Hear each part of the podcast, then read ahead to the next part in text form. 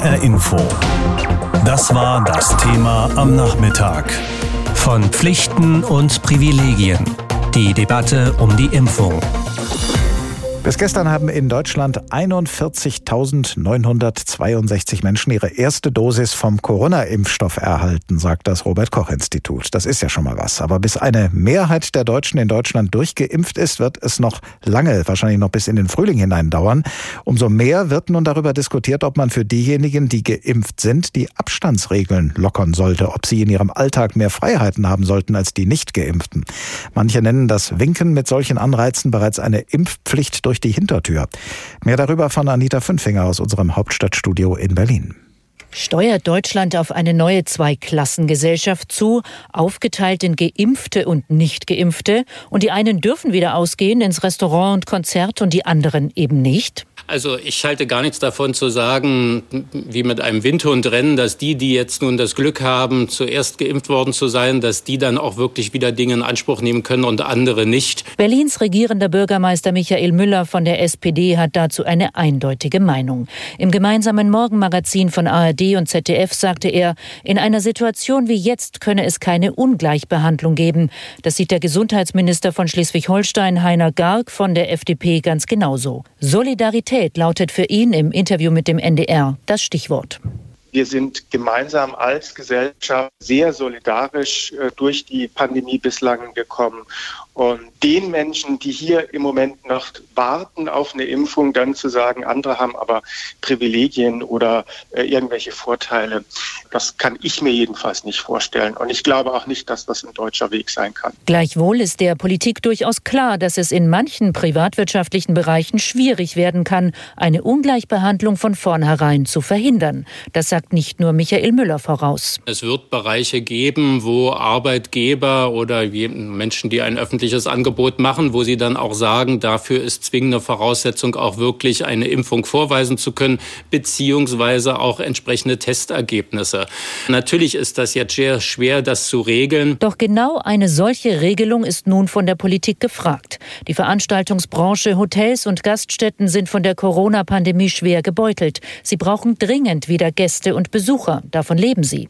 Aber sie kennen natürlich auch Artikel 3 des Grundgesetzes. Der Gleichheitsgrundsatz heißt, hat der Konzertveranstalter oder der Gastwirt überhaupt das Recht, einen Impfpass als Nachweis für den Einlass zu verlangen? Oder ist das Diskriminierung? Rechtspolitiker von Union und SPD wollen nun schnell prüfen. Der rechtspolitische Sprecher der SPD-Fraktion Fechner sagte der Welt, seine Fraktion prüfe derzeit gesetzliche Maßnahmen wie Ungleichbehandlungen von Nichtgeimpften und Geimpften durch die Privatwirtschaft ausgeschlossen werden könnten. Sein Kollege von der CSU-Landesgruppe Ulrich stellte klar, für staatliche Bereiche wie etwa den öffentlichen Personennahverkehr greife das Diskriminierungsverbot von vornherein, aber im privaten Bereich gebe es eine Regelungslücke. All dies ließe sich vermutlich verhindern, wenn sich möglichst viele Menschen in Deutschland impfen lassen, damit die sogenannte Herdenimmunität erreicht ist. Freiwillig. Eine Impfpflicht schließt die Bundesregierung nach wie vor kategorisch aus. Mit Privilegien ist zum Beispiel gemeint, dass für Geimpfte künftig weniger Corona-Regeln gelten könnten als für Nicht-Geimpfte. Die Bundesregierung will solche Privilegien nicht und sie prüft inzwischen rechtliche Schritte, um sie zum Beispiel für die Privatwirtschaft auszuschließen. Rund 30 Prozent der Menschen in Deutschland wären sofort bereit, sich impfen zu lassen. Weitere 30 Prozent wollen aber erstmal abwarten, ob es eventuell Nebenwirkungen gibt. Wir haben nun bei unseren Korrespondentinnen und Korrespondenten in Spanien, Frankreich, Großbritannien und Schweden nachgefragt, wie dort das Thema Impfen diskutiert wird. Hier kommen die Antworten von Oliver Neuroth aus Madrid, Thomas Spickhofen aus London, Stefanie Markert aus Paris und Sophie Donges aus Stockholm. In Spanien gibt es keine Corona-Impfpflicht. Der Staat will, wie in Deutschland, jedem Einwohner eine Impfung ermöglichen. Ob er oder sie das Angebot annimmt, ist die eigene Entscheidung. Wer die Impfung nicht möchte, soll in einem Register erfasst werden, so kündigt es Gesundheitsminister Ia an. Von seinem Ministerium heißt es aber auf Anfrage des ARD-Studios Madrid, das Ganze befinde sich erst in der Planungsphase. Zum Beispiel stehe noch nicht fest, ob die Namen der Impfverweigerer erfasst würden oder nur die Zahl derjenigen, die nicht geimpft werden wollen. Das Ziel des Ministeriums, einen Überblick darüber zu bekommen, wie viele Menschen im Land einen Covid-19-Impfschutz haben. Über mögliche Privilegien für Corona-Geimpfte wird in Spanien zurzeit nicht diskutiert. Grundsätzlich zeigen Spanier wenig Skepsis Impfungen gegenüber. Es gibt kaum Eltern, die ihre Kinder nicht impfen lassen. Auch die Grippeschutzimpfung bei Erwachsenen ist beliebt. Ähnlich sieht es mit der Corona-Impfung aus. In einer neuen Umfrage sagen 40 Prozent, dass sie sich sofort impfen lassen würden. 28 Prozent lehnen die Impfung ab. Oliver Neuroth, Madrid. Unser Impfprogramm wird sehr gut angenommen, sagt der Chef des Londoner Ärzteverbandes. Befürchtungen, die Impfkandidaten blieben ihrem Termin fern, weil der Impfstoff so schnell entwickelt und zugelassen wurde, haben sich nicht bestätigt. In Großbritannien werden zunächst die über 80-Jährigen sowie die Pflegekräfte und Krankenhausmitarbeiter um sie herum geimpft. Der Gesundheitsdienst NHS schreibt sie direkt an und gibt ihnen einen Termin. Selbst anrufen oder sich in eine Schlange einreihen geht nicht. In Umfragen haben zwei Drittel aller Einwohner gesagt, dass sie bereit sind, sich impfen zu lassen. Nach Angaben der Regierung haben bis Weihnachten rund 800.000 Menschen die erste der beiden erforderlichen Impfungen erhalten. Im Vereinigten Königreich setzt man große Hoffnungen auf den in Oxford entwickelten AstraZeneca-Impfstoff, weil der sich leicht transportieren und lagern lässt. Allerdings ist er auch nicht ganz so effektiv wie das Produkt von BioNTech und Pfizer. Privilegien für bereits Geimpfte oder solche, die nachweislich Antikörper in sich tragen, gibt es nicht. Premierminister Boris Johnson, der im März schwer an Corona erkrankte, musste im November erneut in die Selbstisolation. Er er berste zwar vor Antikörpern, ließ Johnson wissen, aber es war weiterhin möglich, dass er das Virus weiterträgt. Dies ist auch bei den aktuellen Impfstoffen nicht ausgeschlossen. Thomas Spickhofen, London. Für Erwachsene ist in Frankreich keine Impfung Pflicht, auch nicht die gegen Corona. Nur Kinder müssen seit 2018 gegen elf Krankheiten wie Masern oder Mumps geimpft sein, um in Kita oder Schule aufgenommen zu werden. Das ging bei den Franzosen durch, doch meldet das Nachrichtenradio France Info, Frankreich sei heute Champion der Impfskeptiker. Gegen das Coronavirus will sich nur rund die Hälfte der Franzosen impfen lassen. Der Wert liegt bis zu 15 Prozent unter dem in Deutschland oder Italien. Doch die Skepsis sitzt tiefer. Schon vor zwei Jahren zweifelte ein Drittel der Franzosen die Sicherheit von Impfstoffen an. Weltweit waren es damals nur sieben Prozent. Dabei lag die Rate der Impfgegner vor einem Jahrzehnt noch bei nur zehn Prozent, bevor sie auf 40 emporschnellte. Warum? Eine überdimensionierte Impfkampagne gegen die Schweinegrippe, Meldungen über Impfschäden, der Arzneimittelskandal um das Diabetesmittel Mediator, Labore als Profiteure im Verruf. Dazu Misstrauen in die eigenen Behörden. Das ließ die Franzosen umdenken. Deshalb löst nun der gerade vom Premier eingebrachte Gesetzentwurf über den Umgang mit Gesundheitsnotständen Debatten aus. Er wurde lieber wieder auf die lange Bank geschoben, sieht er doch vor, den Zugang zu Transportmitteln, bestimmten Orten und Aktivitäten von einer Impfung abhängig machen zu können. Schon jetzt kommt man nach Französisch-Guayana nur mit Gelbfieberimpfung. Die Patientenorganisation France Asso Santé ist gegen solche Vorschriften. Die Opposition links und rechts von Macrons Mehrheit sieht Bürgerrechte in Gefahr, wittert totalitäre Maßnahmen oder ruft Erpressung. So wiederholt Frankreichs Präsident im Land, wo Louis Pasteur einst den Tollwutimpfstoff entwickelte, immer wieder, die Anti-Corona-Impfung bleibe freiwillig. Stefanie Markert, Paris. Eine Impfpflicht gibt es in Schweden nicht. Hier entscheidet jeder und jede selbst. Privilegien für Geimpfte sind auch nicht vorgesehen. Wer wann an die Reihe kommt, hat die Gesundheitsbehörde festgelegt. Zuerst sind Menschen in Altenheimen oder mit häuslicher Pflege dran. Dann folgen das Pflegepersonal in Altenheimen und im Gesundheitswesen, Risikogruppen sowie alle über 70. Ziel ist es, bis Ende Juni alle Erwachsenen, die geimpft werden möchten, zu versorgen. Noch ist es unklar, ob Kinder auch geimpft werden sollen. Laut einer Umfrage des schwedischen Fernsehens möchte ein Viertel der Befragten keine Impfung. Zumindest war das der Stand Mitte November. Vor allem Jüngere waren skeptisch und nannten als Grund immer wieder die Angst vor Nebenwirkungen. In Schweden erinnern sich viele an die Folgen der Impfung gegen die Schweinegrippe vor rund zehn Jahren. Rund 400 Kinder und Jugendliche erkrankten später an Narkolepsie, einer Art Schlafkrankheit. Sophie Donges, Stockholm. Vor allem zwei Hindernisse könnten das Tempo bei den Impfungen verlangsamen. Zum einen gibt es den Impfstoff bislang nur in begrenzter Menge, sodass zunächst nur ältere Menschen und das Personal in Alten- und Pflegeheimen geimpft werden. Zwar läuft die Produktion auf Hochtouren, bis aber wirklich alle, die sich impfen lassen möchten, auch geimpft werden können, wird es vermutlich noch einige Monate dauern. Zum anderen sind längst nicht alle Menschen bereit, sich baldmöglichst impfen zu lassen. In einer Umfrage des Meinungsforschungsinstituts YouGov haben zwei Drittel der Befragten gesagt, dass sie sich gegen das Virus impfen lassen wollen, aber nur die Hälfte dieser Menschen will das so schnell wie möglich tun. Die andere Hälfte will erst mal schauen, welche Folgen die Impfung bei den anderen hat. Und angesichts dieser Zahlen wird nun mehr denn je über eine Impfpflicht diskutiert.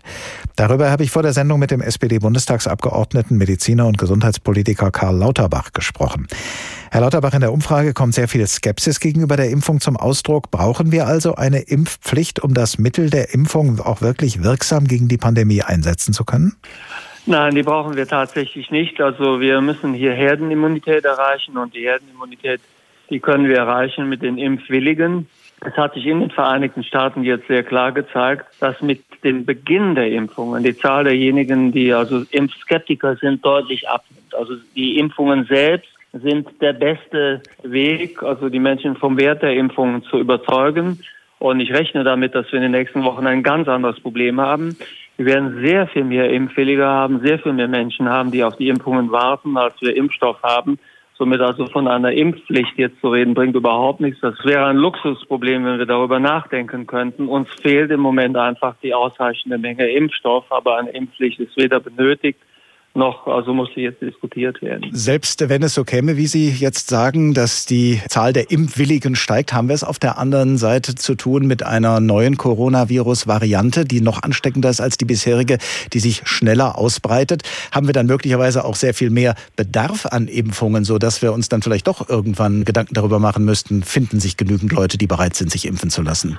Also die Impfpflicht wird keine Rolle da spielen, aber tatsächlich wird es schwerer werden, die Herdenimmunität zu erreichen, wenn sich dieses neue Virus in Deutschland ausbreitet. Das Problem ist, je schneller man jetzt impfen könnte, desto größer ist die Wahrscheinlichkeit, dass man quasi die Pandemie im Land schon zum Stopp bringt, bevor die neue Variante sich ausbreiten kann. Wir haben in Deutschland mit der neuen Variante noch nicht so viel zu tun. Das wird aber kommen, weil sie breitet sich sehr schnell aus. Also je schneller man sozusagen die Bevölkerung durchimpfen kann, desto geringer ist die Wahrscheinlichkeit, dass man mit diesen deutlich gefährlicheren, weil ansteckenden Varianten ringen muss. Und dann wird es auch schwerer, tatsächlich also das in den Griff zu bekommen, weil ich dann mehr Menschen impfen muss, also um Herdenimmunität zu bekommen. Ja, und da könnte doch dann tatsächlich die Impfpflicht wichtig sein. Sie wird nie eine Rolle spielen. Sie Warum wird nicht? nie eine Rolle spielen. Weil wir schlicht auf absehbarste Zeit, also jetzt über, über viele, viele Monate, werden wir immer weniger Impfstoff haben, als wir Impfwillige haben. Ich glaube, dass es bis in den Herbst hinein nicht so sein wird, dass wir jemals mehr Impfstoff haben als Impfwillige. Nun kann es natürlich passieren, da sind ja durchaus Überlegungen im Gange, dass die Produktion angekurbelt wird, dass es mehr Standorte gibt, an denen Impfstoff produziert werden kann, sodass sich dieses Zahlenverhältnis, von dem Sie ausgehen, ja durchaus auch mal umkehren kann. Sollte man nicht doch sicherheitshalber darauf setzen, dass, wenn man denn genügend Impfstoff zur Verfügung hätte, dass dann auch genügend Leute bereit sind, sich impfen zu lassen?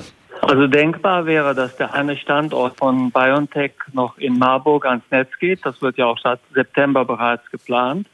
Und das würde dann tatsächlich also eine etwas erhöhte Impfproduktion im Herbst möglich machen. Das spielt für die nächsten Monate überhaupt keine Rolle, dass wir also bis zum Ende März also äh, nicht mehr als fünf Millionen Menschen impfen können.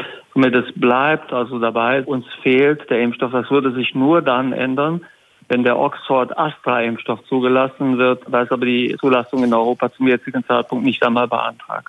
Also wenn die Impfpflicht, wie Sie ja schon mehrfach jetzt gesagt haben, aus Ihrer Sicht überhaupt keinen Einfluss hätte, keine Rolle spielt, dann könnte man sich doch wahrscheinlich auch alle Maßnahmen sparen, für eine Impfung zu werben, für eine freiwillige Impfung. Dann bräuchte man ja da eigentlich überhaupt nicht mehr an die Öffentlichkeit zu gehen, oder?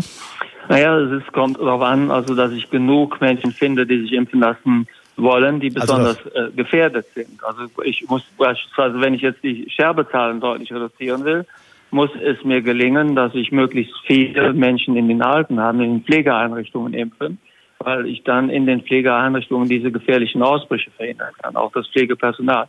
Aber da ist natürlich keine Impfpflicht notwendig, sondern muss ich appellieren.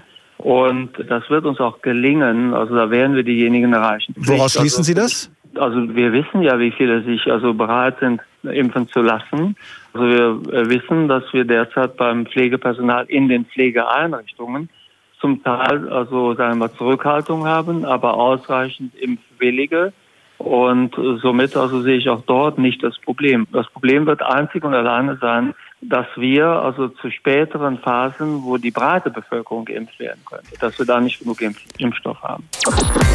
Anders als die vorhin erwähnten 30 Prozent, die in jedem Falle bereit sind, sich impfen zu lassen, wollen weitere 30 Prozent erstmal abwarten, ob sich eventuell Nebenwirkungen herausstellen. Um eine sogenannte Herdenimmunität in Deutschland zu erreichen, müssten aber auf jeden Fall zwei Drittel der Bevölkerung zur Impfung bereit sein. Gezwungen allerdings soll niemand dazu werden, sagt Bundesgesundheitsminister Jens Spahn. Trotzdem wird inzwischen über eine Pflichtimpfung diskutiert und diskutiert wird auch, ob es Sonderrechte geben sollte für diejenigen, die schon geimpft sind, dass sie zum Beispiel wieder problemlos in Flugzeuge steigen oder in ein paar Monaten wieder Veranstaltungen besuchen können. Ob solche Privilegien eine gute Idee sind, darüber gehen die Meinungen auseinander. Auch in unserem Hauptstadtstudio in Berlin. HR Info. Pro und Contra. Hören Sie zuerst das Pro von Klaus Heinrich und dann das Contra von Uwe Lüb. Wer geimpft ist, tut nicht nur sich selbst etwas Gutes, er handelt auch sozial, weil er dann hoffentlich niemanden mehr anstecken kann und weil er der Gemeinschaft hilft, der sogenannten Herdenimmunität einen Schritt näher zu kommen.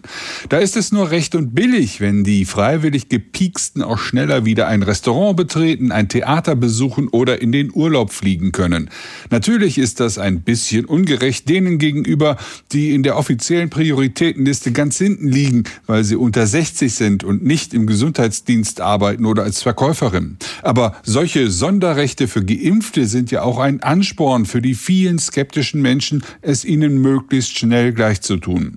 Wer durch diese Privilegien eine Art Impfpflicht durch die Hintertür sieht, liegt sicherlich nicht ganz falsch. Ich finde, dass sich die politisch Verantwortlichen trauen sollten, endlich mal Tacheles zu reden.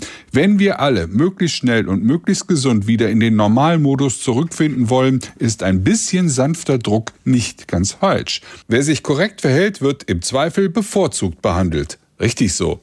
Nein, bitte keinen Impfzwang durch die Hintertür. Wenn gegen Corona Geimpfte Sonderrechte bekommen, hat das mit einer freien Gesellschaft nichts mehr zu tun. Wie weit wollte man denn gehen? Bleibt es für Sonderrechte beim Nachweis einer Corona-Impfung oder muss ich womöglich irgendwann auch nachweisen, dass ich keinen oder nur wenig Alkohol trinke und nicht rauche? Hat nichts miteinander zu tun? Doch. Denn es geht vor allem um die Frage, welches Risiko ich für mich in Kauf nehme. Wer sich impfen lässt, schützt in erster Hinsicht sich selbst davor, sich anzustecken. Wer das Risiko einer Infektion vermeiden will, kann sich also impfen lassen. Aber es gibt nun mal Menschen, die davor zurückschrecken, aufgrund eigener Erfahrungen, Berichten von Bekannten oder nur aus diffuser Angst. Diese Menschen haben genauso ein Recht darauf, ernst genommen zu werden wie Impfwillige. Ihnen Rechte zu verweigern, überschreitet Grenzen einer Gesellschaft, in der alle Menschen gleiche Rechte haben. Ja, vermutlich ist es sinnvoll, sich impfen zu lassen, wenn es denn überhaupt mal für alle möglich sein wird. Impfscheue indirekt zu zwingen ist aber der falsche Weg. Sie zu überzeugen, der richtige. HR Info. Das Thema. Wer es hört, hat mehr zu sagen.